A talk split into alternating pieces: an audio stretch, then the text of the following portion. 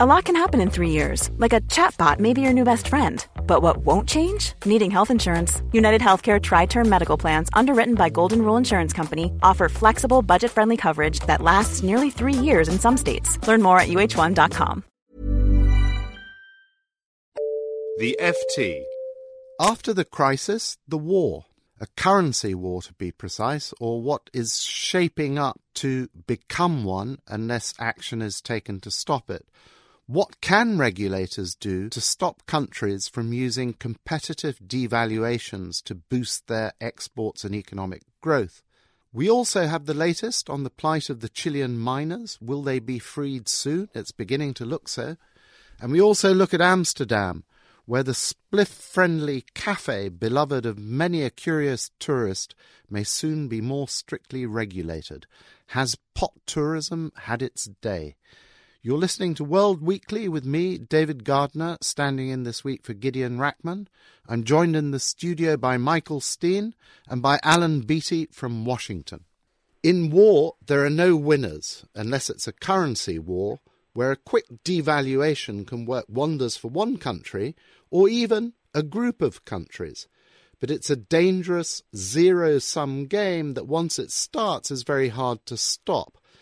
Alan Beattie, our international economics editor, is in Washington. Alan, you've just come from an IMF meeting. What's the mood in Washington on this? Just a few weeks ago, we had Brazil's finance minister saying the currency wars were on. How seriously is this threat being taken?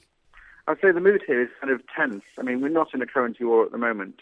As Dominique Strauss-Kahn, the IMF managing director, um, said this morning that maybe currency war was, was a bit too strong an expression to use, though, of course, um, he did say he'd then used it himself.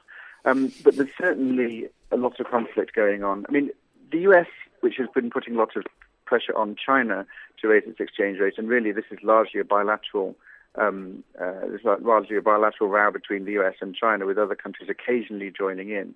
And the US regards that Chinese um, revaluation as a central part, really, of rebalancing the global economy. Whereas China says actually it's more to do with the U.S. Uh, fiscal deficit and that the U.S. needs to put its own house in order before it lectures other countries.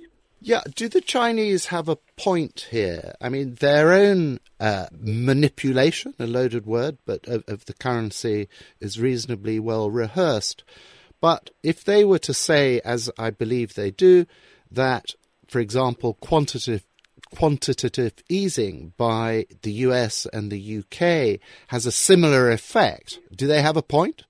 It, it can have a similar effect, yes. It, it sort of depends how those actions within domestic money markets and domestic bond markets spill out into the global economy. But I think quantitative easing, though it has that effect, is not directly aimed at shifting the exchange rate. So although it might it might turn out to be the same in practice, um, it's not it's not really um, with the same intent. And certainly, if every central bank in the world starts doing quantitative easing, that certainly means that monetary conditions around the world become looser. There will be an overall boost to the world economy. Whereas if every single central bank in the world tries to intervene against their own currency, you might end up essentially exactly where you were.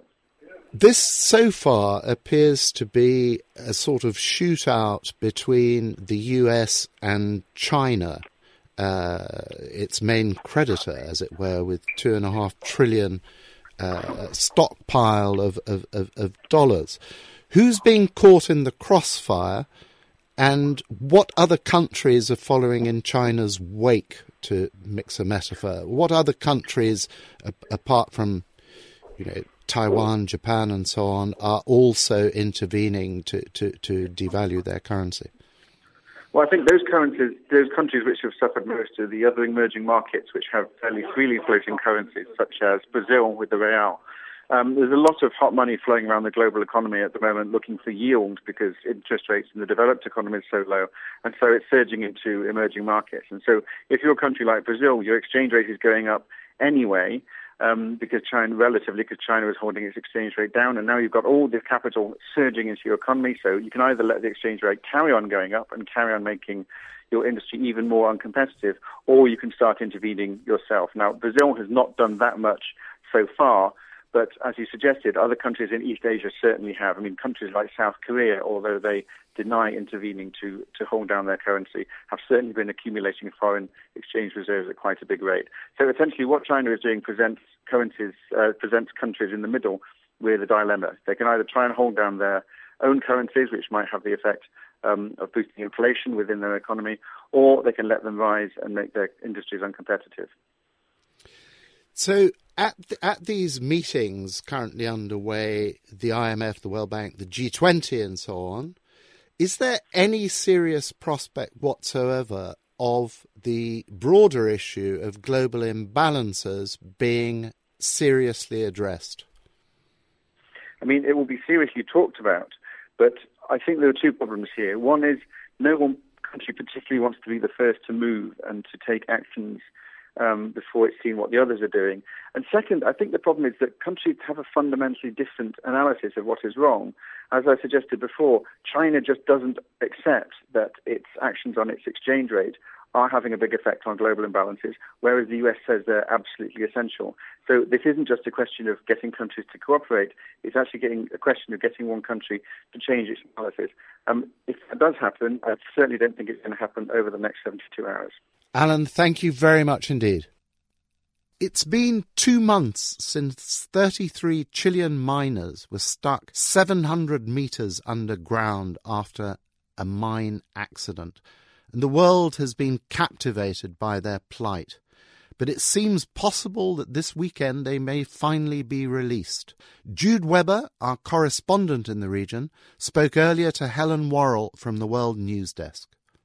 Jude, I suppose the first question is that the original estimate when we first heard about the story of these trapped miners was that they may be out around Christmas time. So, why the sudden change and why do you think they might be out this weekend? Well, uh, first of all, I mean, we're not sure that it will definitely be this weekend. There are there there are some considerations still to be um, to be finalised. Um, the officials, what they say is that things have just progressed more swiftly than they expected. They've they've really pulled out all the stops. They've not just had one rescue plan; they've had three rescue plans going at the same time. They've drilled, they've been they've been drilling three separate tunnels down to the men. Uh, the first tunnel is is basically a narrow one, which they're then going to widen if they do need to use that one. The second one is the one that will be used because it's almost down to where the men are and it's the right width. And the third one was a different plan, which um, which isn't progressing very quickly. So that probably won't be won't uh, won't won't um, be used in any way. Um, but it, it's not really clear why they've managed to uh, to go just much faster. I think they've just been lucky that the equipment hasn't broken down and uh, they've been going at it day and night.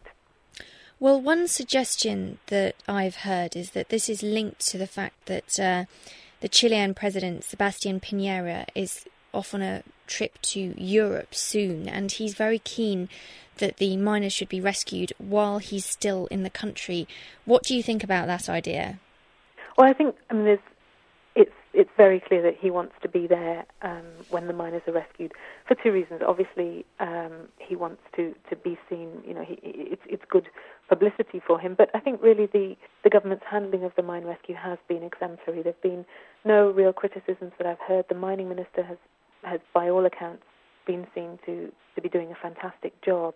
And um, and I think Piñera obviously wants to cash in on that for, for popularity reasons, and also, but also for genuine personal reasons. The whole country, the whole of Chile, really was extremely moved when the news came out um, after the men had been trapped for almost three weeks that they were still alive, that they were in a in a refuge underneath in the mine, and um, and he, he was genuinely moved, I think, and so I think there there are both personal and political reasons. Uh, the latest that I heard from one government spokesman this week for a sort of a tentative date was the 12th. Although the man in charge of the mine rescue, um, the engineer in charge of the, the technical aspects of the rescue, who has been generally a little bit more cautious, he's been saying the 16th to the 17th. Uh, which would be when Mr. Piñera isn't there. So I mean, it's it's the dates are still not clear yet. What the re- what's going to determine the date is the engineers have to decide whether or not they're going to put a metal lining into the tunnel to uh, to strengthen it.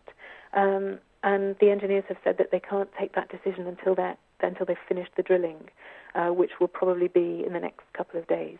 The miners have been down there in this, uh, living in this very small space for just over two months now. Do we have informa- any information at all about how they're bearing up? Well, the government officials are saying that they're they're doing well. There were reports um, a few weeks ago that some of the men were suffering from depression, and uh, and officials have been have confirmed that they were, but they've also said they've been treated and that they've they've gone beyond that now and that they're better. I think we won't know the full extent of of their um, their real sort of psychological health until they until they emerge.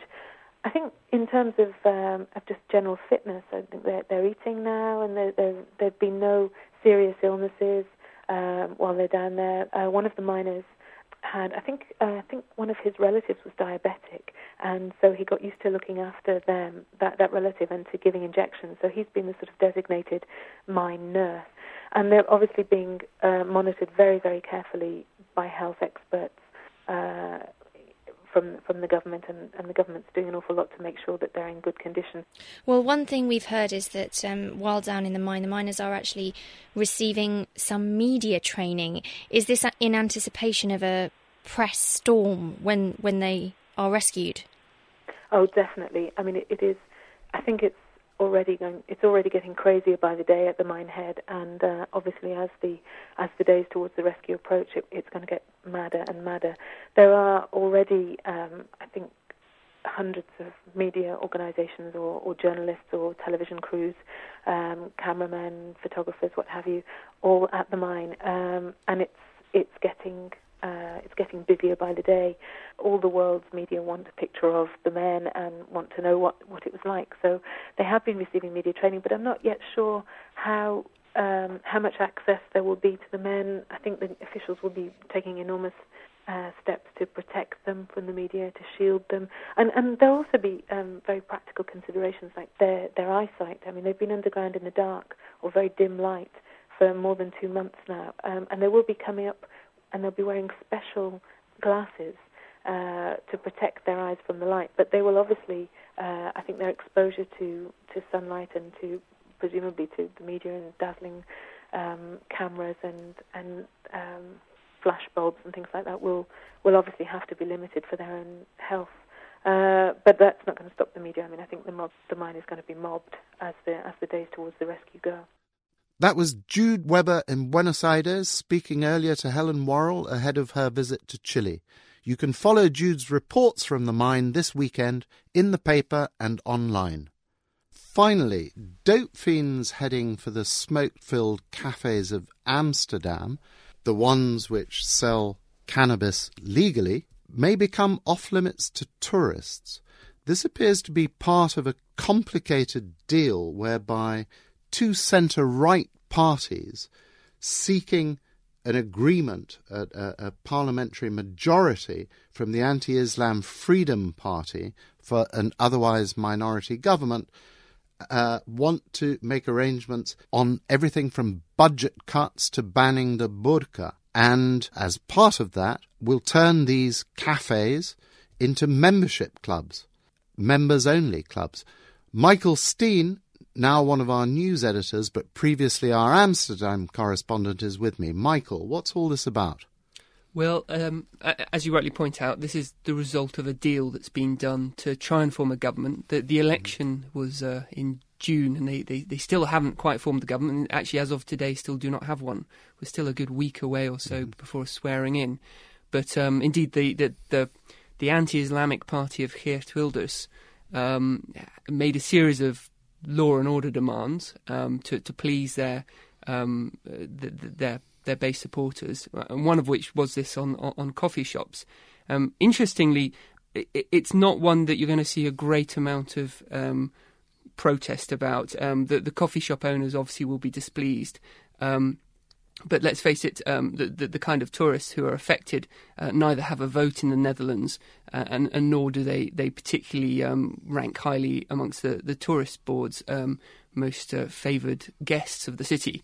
Um, however, it, it, will, of course, have an effect when, when this filters through to the, the hen and stag parties um, who, who go to Amsterdam for those reasons. Is this part of a pattern whereby Amsterdam in particular and, and the Netherlands in general is becoming uh, slowly a more illiberal place?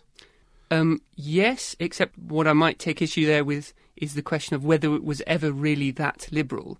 Um, one of the interesting things about the Netherlands is it very successfully has this um, this this uh, image of being incredibly liberal, um, and in fact, you, plenty of people argue that it never really was. It was always just incredibly pragmatic. So you have the the, the, the legalization of prostitution, um, the the decriminalization of soft drugs, um, for for purely practical reasons, which are we're going to have these problems anyway. So let's control them, put them in a box. Um, we know where they are then, and then the rest of us can get on with our law-abiding lives. Um, this is not, obviously not immediately apparent to a visitor to Amsterdam or Rotterdam um, because the big cities do have a, a liberal feel to them. But um, there are great swathes of the country where um, you, you, can't do so much as use a, a bank machine on a Sunday in, in the so-called Bible Belt. So it, it's a country that, that, that, does have a very strong conservative hinterland, um, and I think that that has becoming um, more prominent in the last few years, indeed.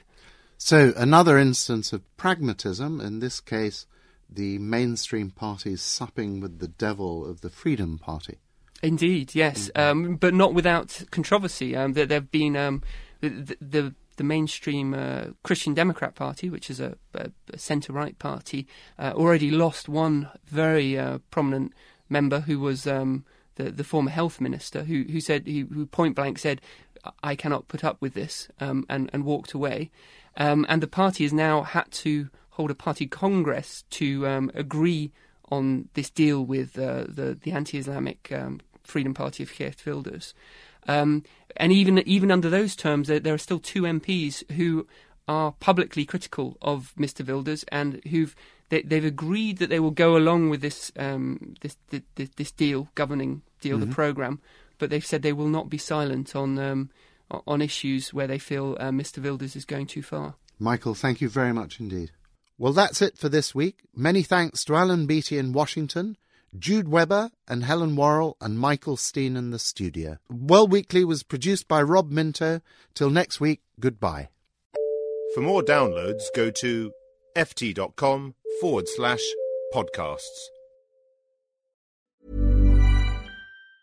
Get ahead of postage rate increases this year with Stamps.com. It's like your own personal post office. Sign up with promo code PROGRAM for a four week trial plus free postage and a free digital scale. No long term commitments or contracts. That's Stamps.com code PROGRAM. The latest episode of the Next Five podcast is all about AI and the business travel sector. I speak to Tim LaBelle, head of product for SAP Concur Spend Solutions. We'll have so much data that our travel will be safer. Shelley Fletcher Bryant, VP of Advito. AI can certainly contribute to more eco friendly travel practices. And author and public speaker Theo Lau. AI can help us predict when it will be a peak travel, more delays, cancelled flights. Listen to the full episode of the Next Five wherever you get your podcasts. Enjoy.